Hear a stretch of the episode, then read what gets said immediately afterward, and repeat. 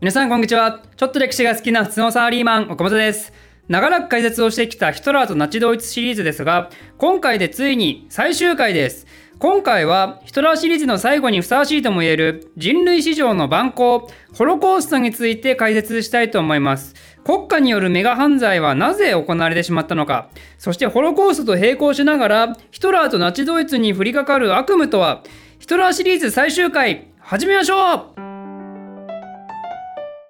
まず前回の振り返りとしてユダヤ人がなぜ迫害されるようになったのかっていうのはレイシズム優勢思想人種的反ユダヤ主義の3つの考えに基づいていたわけですがレイシズムっていうのは種によって優劣があるよっていうのを認めるもの。その中でもドイツ民族のアーリア人種が世界最高だぜっていう考えですね。優勢思想っていうのは人種は劣等人種と交配することで質が悪くなるっていう考えであって人種的反ユダヤ主義っていうのはまさにユダヤ人こそがそういう劣悪人種なのであるとする考えです。だから世界最高のアーリア人種がさらなる発展を遂げるためには劣等ユダヤ人と交わってはいけない。だから彼らを国から物理的に追い出そうっていうのがユダヤ人迫害の始まりになったわけですね、まあ、詳細についてはぜひ前回の動画を見てみてください。ちなみにそのヒトラーの誇りというのは彼の書いた我が闘争の中にもくっきりと記述されてて民主主義国家は人種を一般生活の中心に据えなければならない。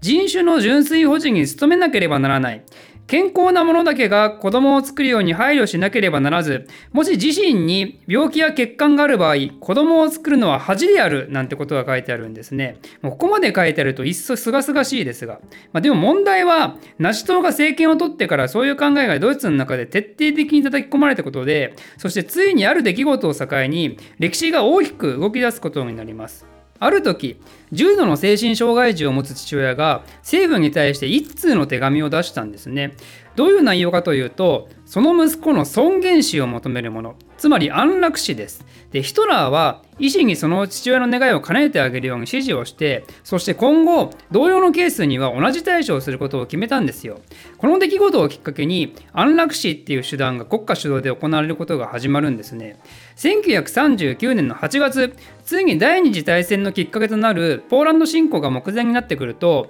不治の病にかかっている者遺伝的欠陥がある者心身障害者といってですね戦争遂行に支障をきたすと判断された人を組織的に抹殺するっていう恐ろしい方針が下されます。その名もそのまま安楽死殺害政策っていうもんです。ドイツ国内に6カ所の殺害施設が作られてそこに安楽死対象の人が連れられてそして毒ガスによって安楽死させられるっていう感じですね、まあ、でもさすがにこれにはドイツ国民も反発する人がいて例えばカトリック司祭のクレメンス・フォン・ガーレンっていう人がいるんですけどこの人がこんなのはさすがに許されないって訴えかけたんですね。でこれによってドイツ人たちも安楽死殺害政策に反対の意見を出すようにもなってでヒトラーは一旦それを受けてこの政策を停止することになります。これが41年の8月のことですね。でヒトラーはこのように言うわけですよ。分かった分かった。ドイツでは安楽死政策はもうしませんよ。ドイツではね。ということで、えー、なんとこの施策に関わっていた医師や看護師といった人たちをまとめてポーランドに配置転換させたんですね。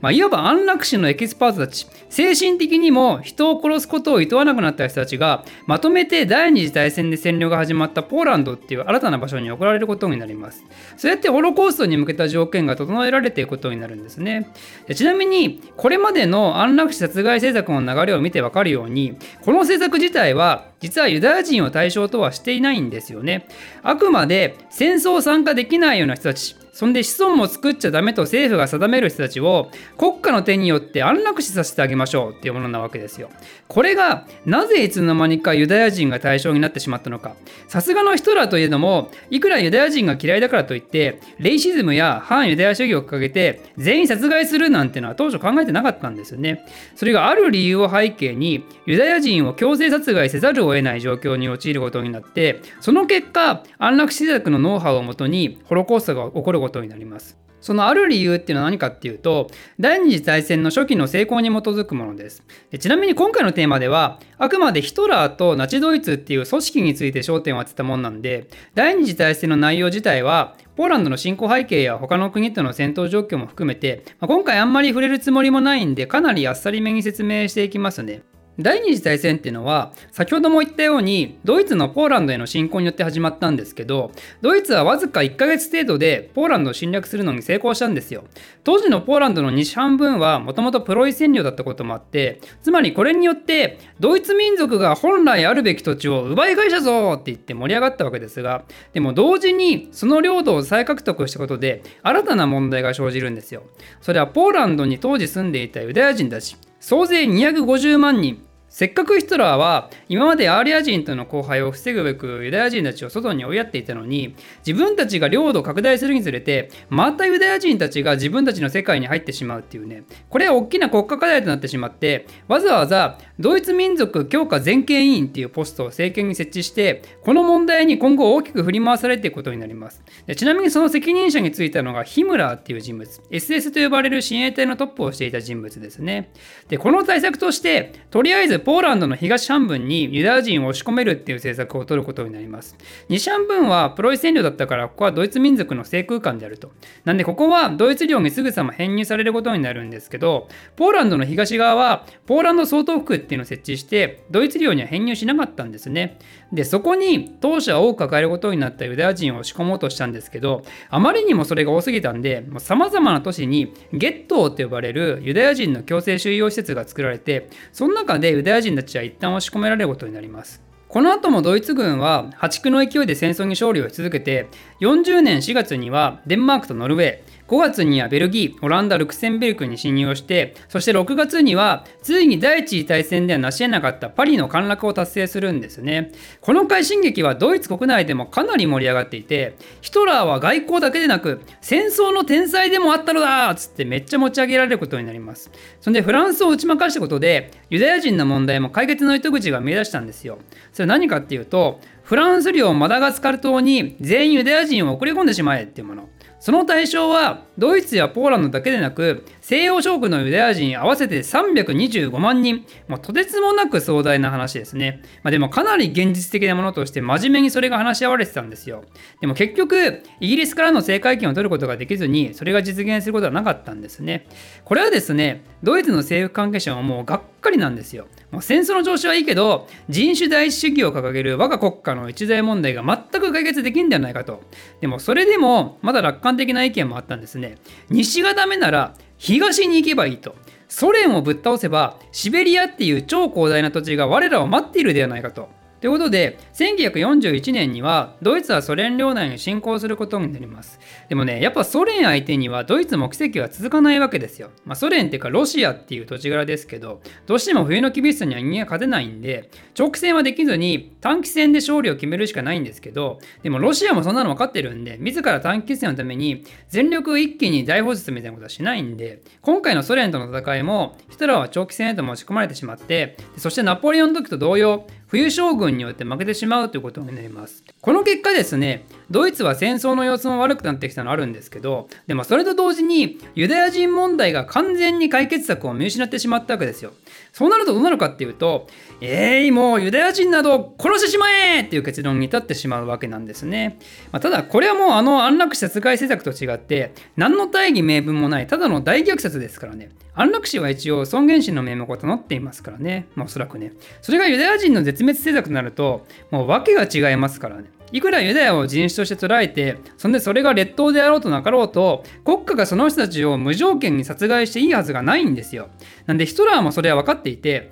国民の世論を刺激しないように注意深くことを進めることになります。ホロコーストが正式にユダヤ人施策の目標となってからというもの、ユダヤ人を殺害するための施設、絶滅収容所がポーランドの土地に作られていくことになります。それは全部で6つ、ヘウムノ、ベウゼツ、ソビブル、トレブリンカ、マイダネク、そしてアウシュビッツです。これらでは、ドイツの安楽死政策で行われた時と同様に、ガス室での一酸化炭素ガスを主として、ユダヤ人の殺害が行われることになります。ドイツのユダヤ人殺害の意思はもう徹底的なんですよ。ホロコーストが開始された頃には、ドイツは戦争でも状況が悪くなってきていて、である意味、ユダヤ人の手を借りてでも戦況を打破しないといけない時期が来るんですけど、彼らを徴兵して戦地を送り込むことよりも、それよりも確実にユダヤ人人を自分たちの手で殺すことを選ぶんですよ。これって不思議ですよね。なんでそんなことをしたのか。もう言い方悪いですけど、ユダヤ人兵士たちが活躍して戦争に勝てばそれでよし。で負けても別に死ぬのはユダヤ人だから、それもよしっていうふうにも考えられるんですけど、